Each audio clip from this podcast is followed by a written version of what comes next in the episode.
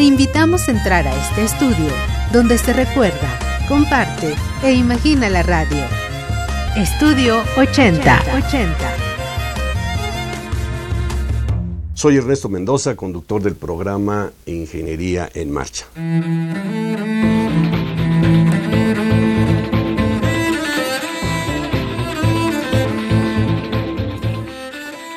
Yo inicié en 1999.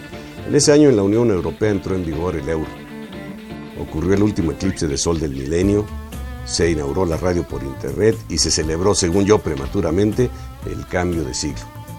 En México, el IPN celebró los 40 años de TV Canal 11, finalizó la Copa FIFA Confederaciones con México como campeón, inició una larga huelga estudiantil en la UNAM y ocurrió un fuerte terremoto que afectó varios estados de la República Mexicana.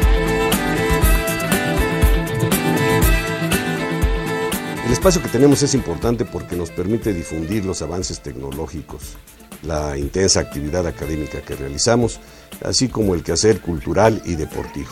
Adicionalmente podemos brindar asesoría a quienes están interesados en autoconstruir o mejorar su vivienda. Felicito a Radio UNAM por estos primeros 80 años de vida.